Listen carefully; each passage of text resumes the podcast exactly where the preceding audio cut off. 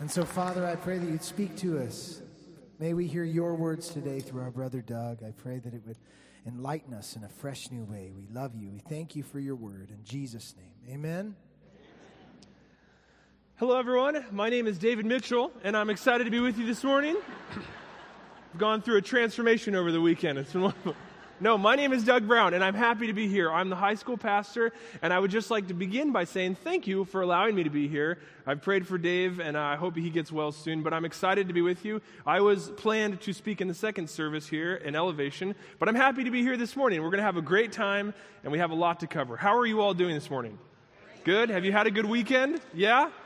My sister in law gave birth yesterday, or two days ago, so that's exciting. I just became an uncle again, so that's exciting. I'm having a good weekend, but I'm also slightly tired because, you know, that whole thing. But this morning, we are, uh, let me give you a little picture of where we're at at Calvary Church. We are on our last Sunday in the Chronicles of the Kings series. So give yourselves a round of applause. We made it to the end. You did a good job.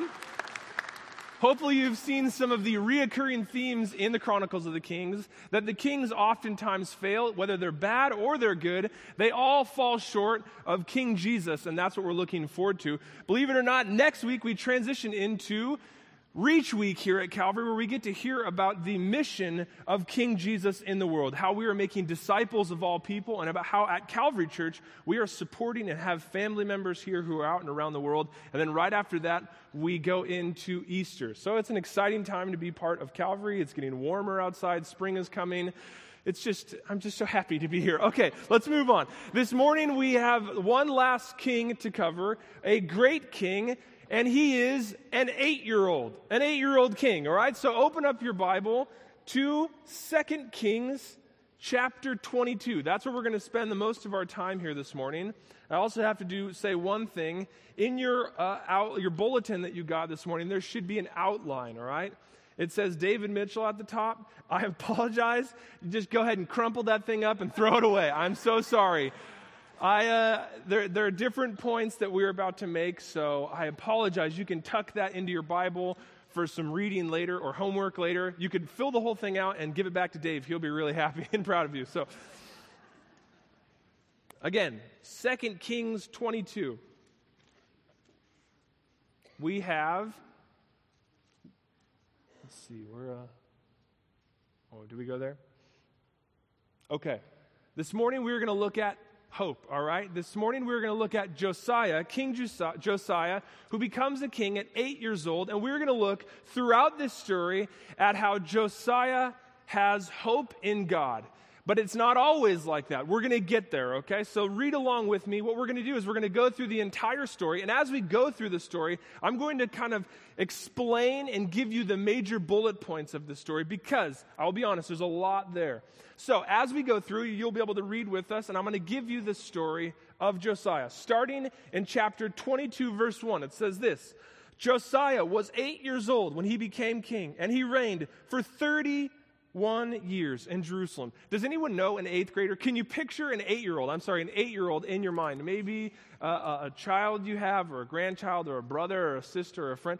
An eight year old, right? Can you imagine? As an eight year old becomes king, what are some of the things that that eight year old is going to need?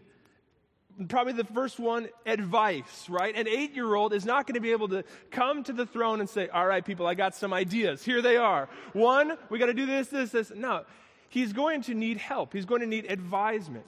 And as an eight year old becomes king, most likely he's going to continue what's already there. And if you read behind the back behind this story, last week we talked about Hezekiah, but after Hezekiah, there's other kings that aren't so good. And these other kings bring into the kingdom of Israel lots of idol worship. And as that idol worship grows and Josiah becomes king, it's not on his first priority to make all of his, these changes. He grows up in a way and in Israel that's surrounded by idols and idol worship, even in the temple of God. Last week, how we learned about Hezekiah cleared that out. There are, there are idols back in the temple of God.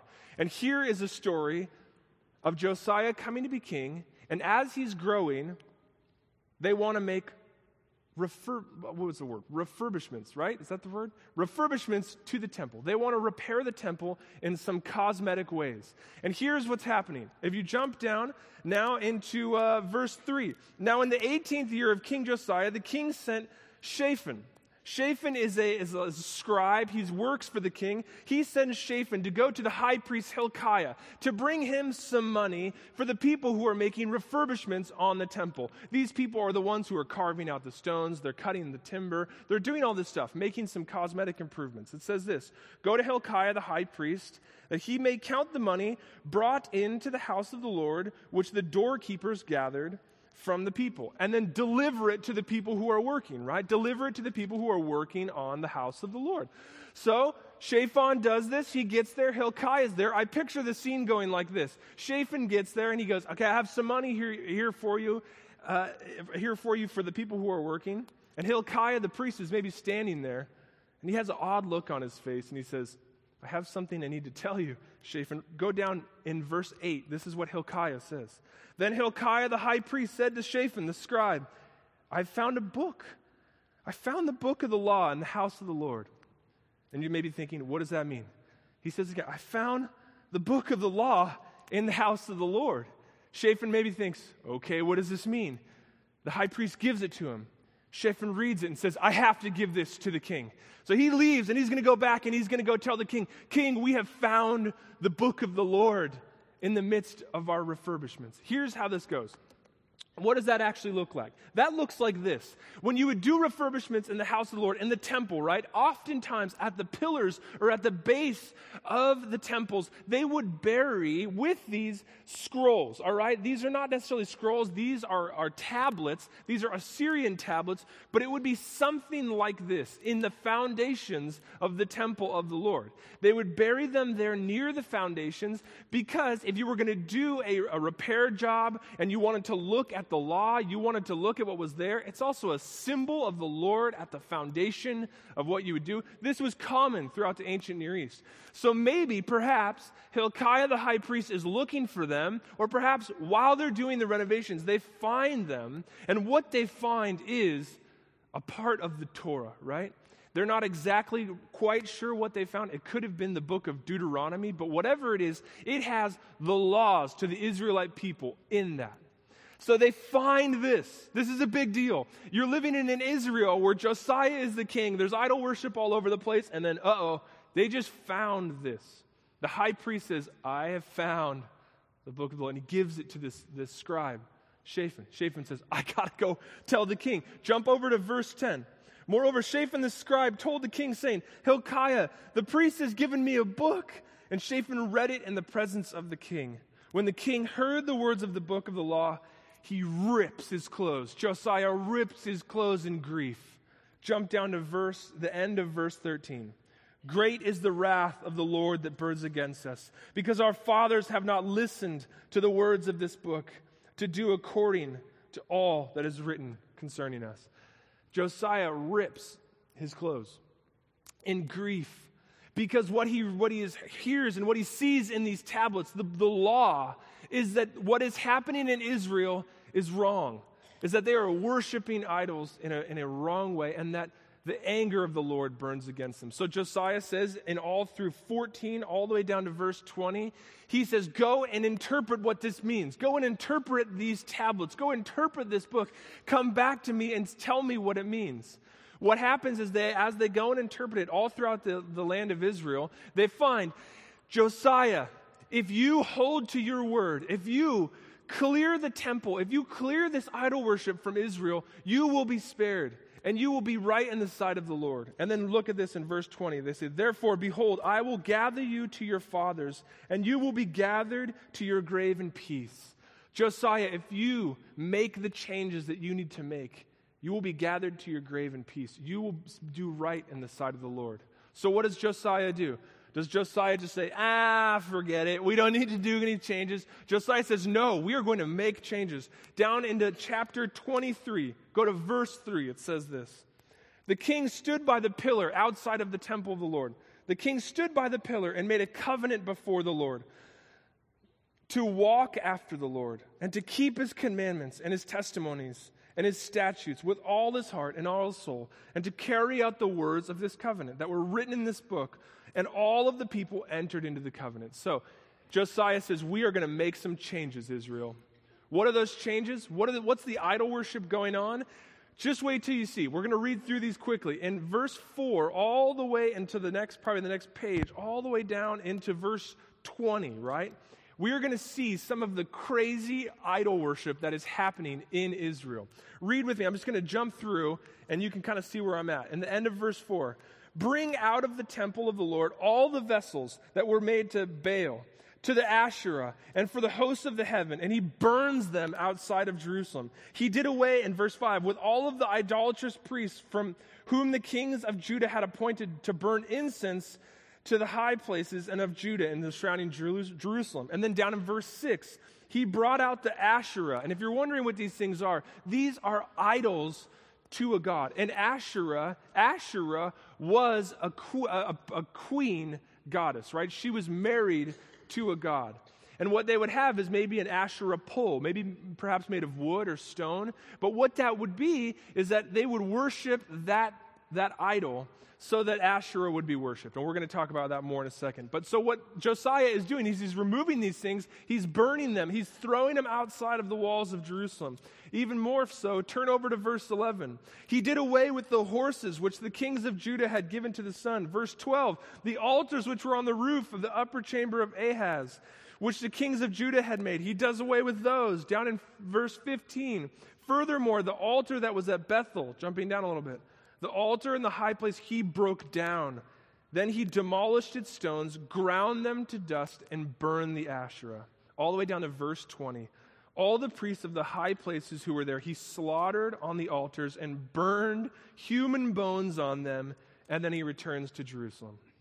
And when he returns in verse 21, he says, What we will do is, as we have destroyed all of these gods and done away with them, what we will do is we will celebrate Passover. A Passover says that in God alone we find our hope.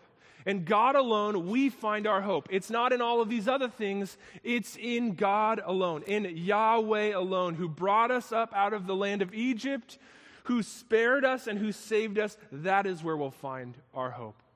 And if you read on into the story of Josiah, he's a faithful king. It says he never strays from the right or the left. He goes out to fight against Egypt, and he's actually killed and brought back and buried in Israel.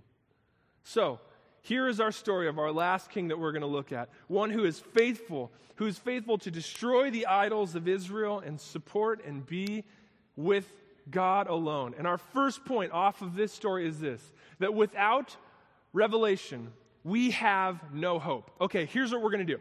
I'm going to explain to you how idol worship looked like in the first, or in this time, all right?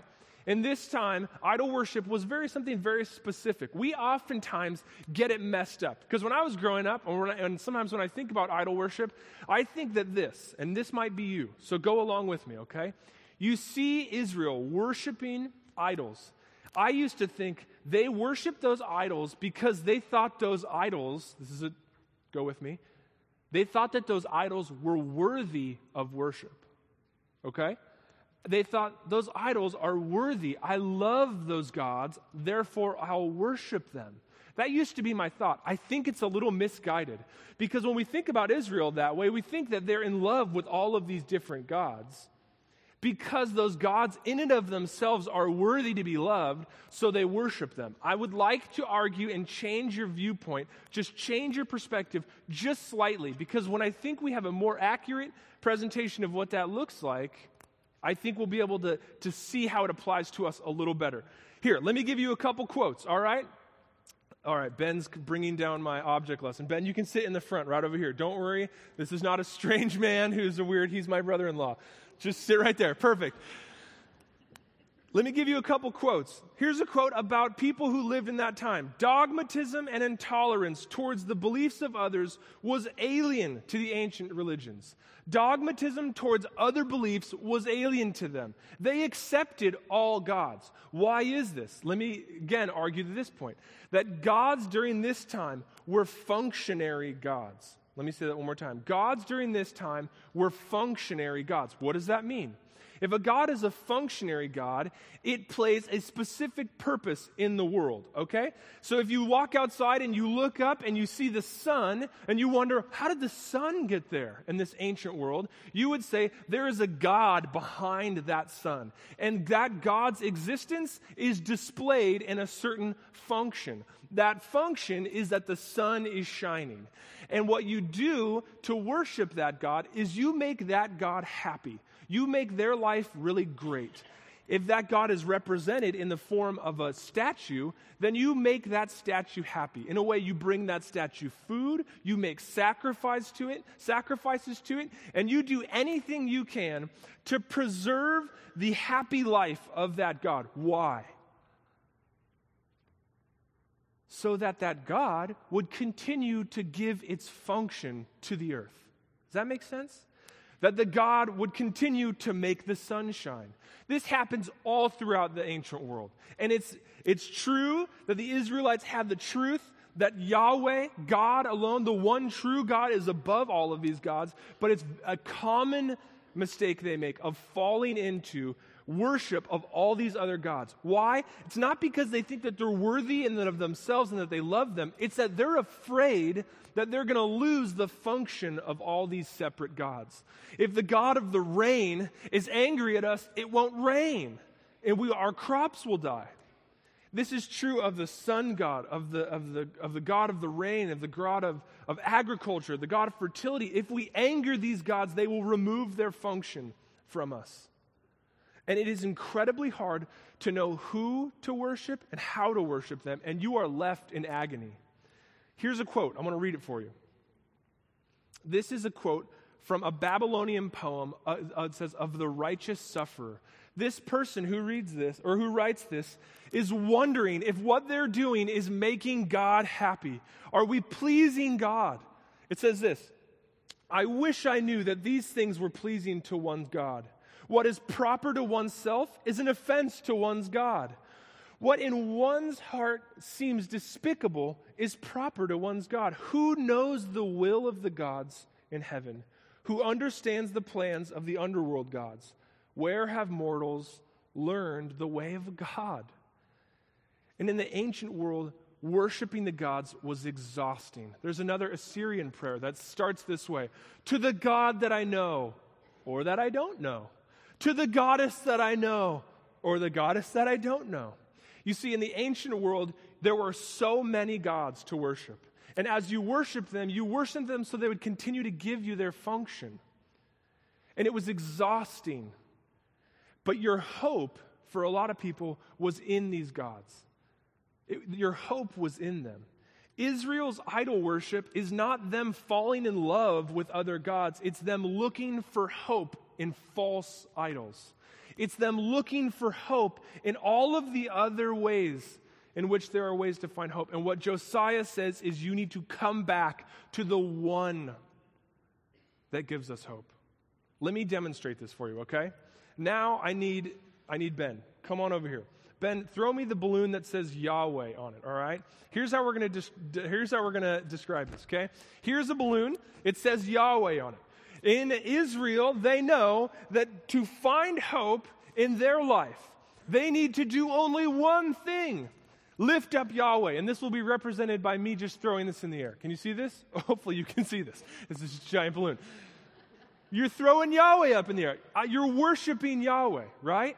Absolutely. Here's what Israel is tempted to do they are tempted to say, Our hope is in Yahweh, but also it is very common to believe that unless we worship the God of agriculture, our crops will die. So another God gets entered, entered in.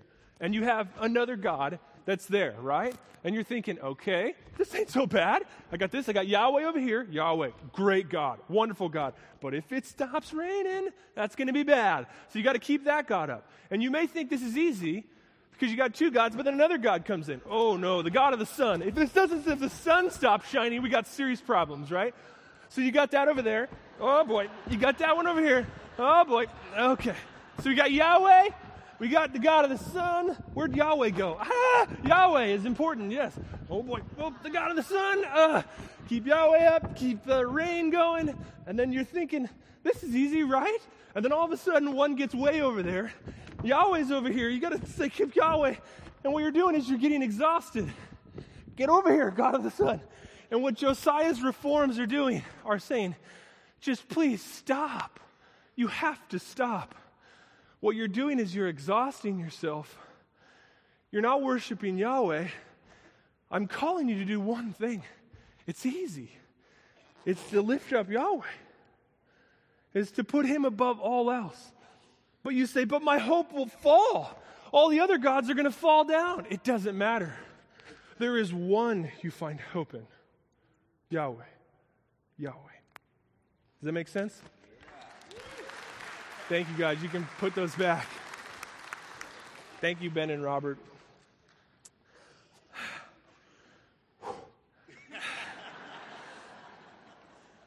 This is not what we see in the Bible. God, is, God does not exhaust people, God lifts up people. God is easy to find. In Jeremiah 29, who's a prophet during, during the time of Josiah, it says this For I know the plans that I have for you, declares the Lord plans for welfare and not calamity, to give you a future and a hope. Then you will call upon me, and I will come and, and you will call upon me and come and pray to me, and I will listen to you. You will seek me and find me when you search for me with all your heart. I will be found by you, declares the Lord. It is not what we see in the Bible. The Bible is not exhausting. God is not exhausting. Yahweh gives us life, and Yahweh can be found, He can be worshiped, and He is worthy of our hope. Our hope doesn't necessarily, us putting our hope in things doesn't necessarily look like we're worshiping idols for the functions of the earth. Generally, in our modern day, all of our idols have moved inward. And we don't look to other things for our hope, we look to ourselves to find hope. We say that I can make myself stable, I can make myself wise, I can make myself holy, and I can make myself happy through the processes of which I know how to make my life run. I can do everything in my own power to make myself happy, wise, holy, and stable.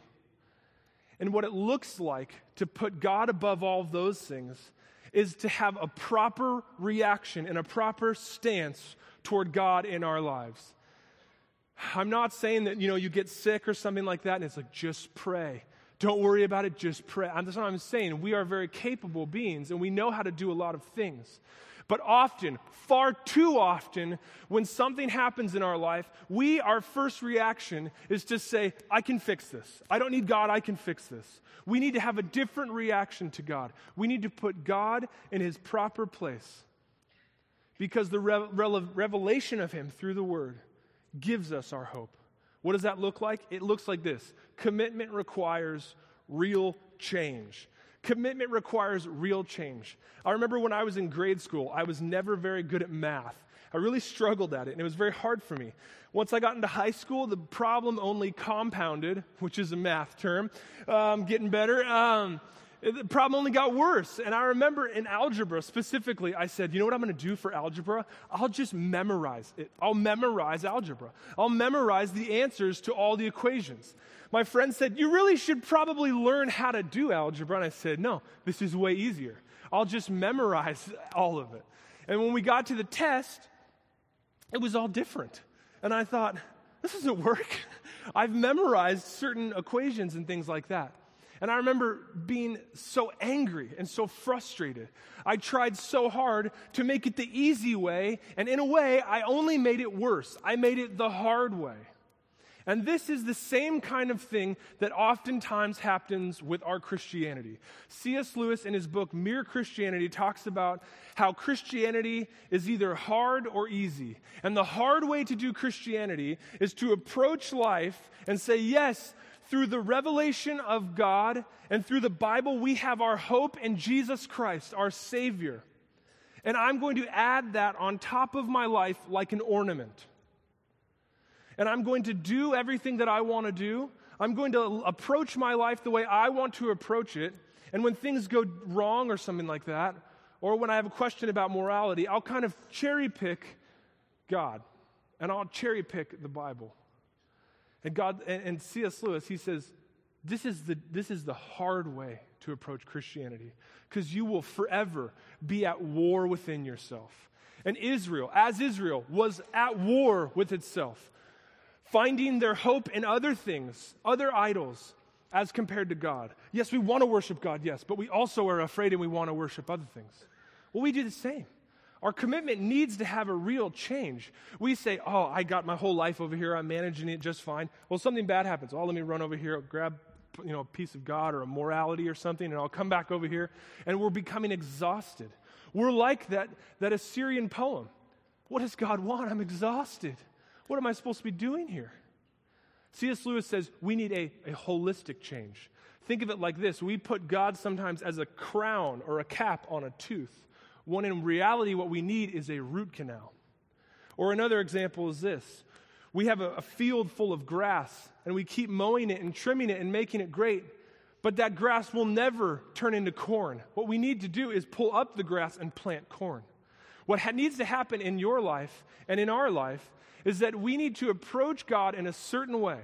We need not just say, God, yes, you're added to my life like an ornament. We need to say, God, change all of me. Clean me out. Give me a new life, a life that is directed towards you, a life that when problems or difficulty or just the drudgery of just everyday life approaches me, that I don't just look to you for some help every once in a while, but that I am eternally positioned towards you. And that I slowly become more like your son, Jesus. That's the real change that is required. That's the real change that Josiah took part in. And like Matt talked about last week, the dredging out of all of the sin and evil out of Israel. This happens again in Josiah's time. Josiah says, I know what we need to do. It's not that we just need to worship Yahweh a little more than normal, it means that we need to clean out, clean out all of Israel. And that's why you see the extreme nature of what he does. He digs up bones and he burns them on, on, on altars and then grinds the altars to dust. Why the extreme nature? It's not only destroying, it's desecration. He is just destroying everything that Israel has false hope in. So it brings us to our last question. And my last question is this Is God enough for us in our day? For you today? Is God enough? Is it enough for Jesus to be our vision, like we sung. Be now my vision. When you go out at the end of this series, at the end of the Chronicles of the Kings, if you've learned anything, it's this that, that kings are not enough, that false idols are not enough. The things that we put hope in, they're not enough. The structure is not enough. There is only one who can house our hope who can handle, who can shoulder, who can bear the burden of what we need to do to someone. And what we need to do is we need to worship God through our decisions, through our actions, through our lives. Over and over and over again in the Chronicles of the Kings, do we see that a king falls short.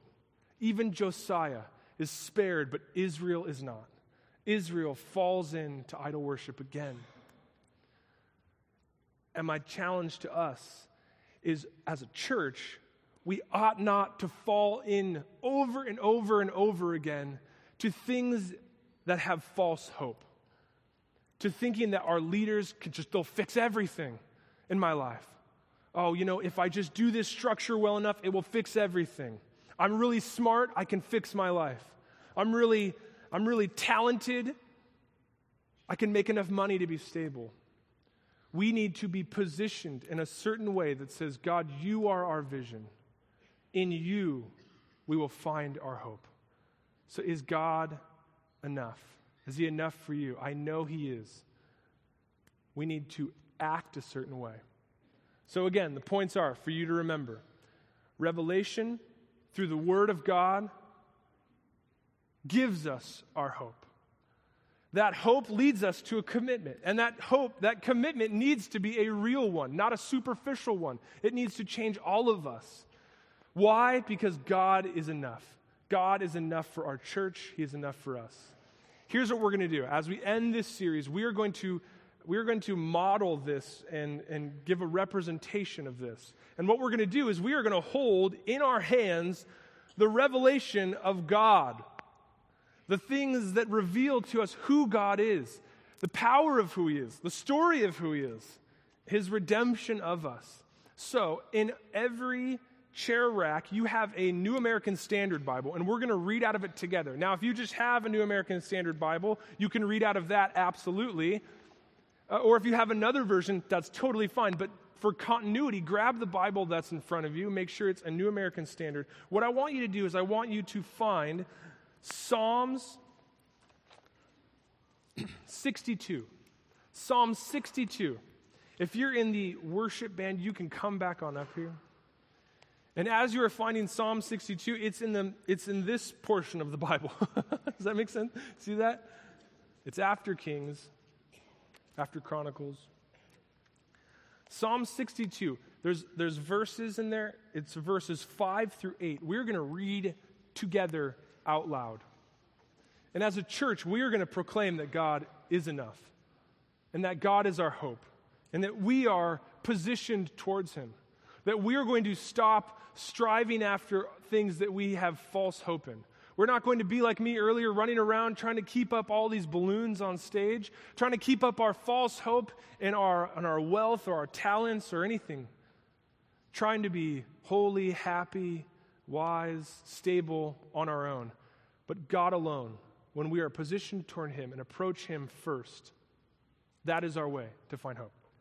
Are you there? Yeah? Okay, what I'd love for you to do, if it's possible, in honor of God's word, the revelation of Him, let's stand, if you can.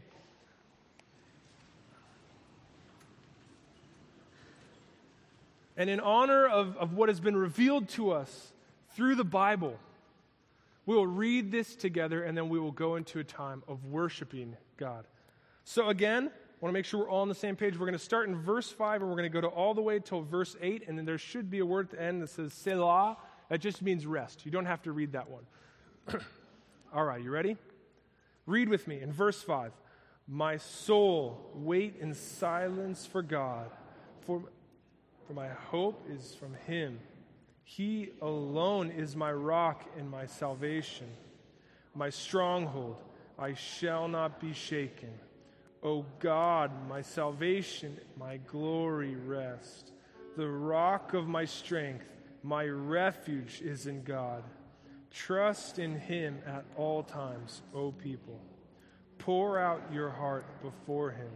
God is a refuge for us.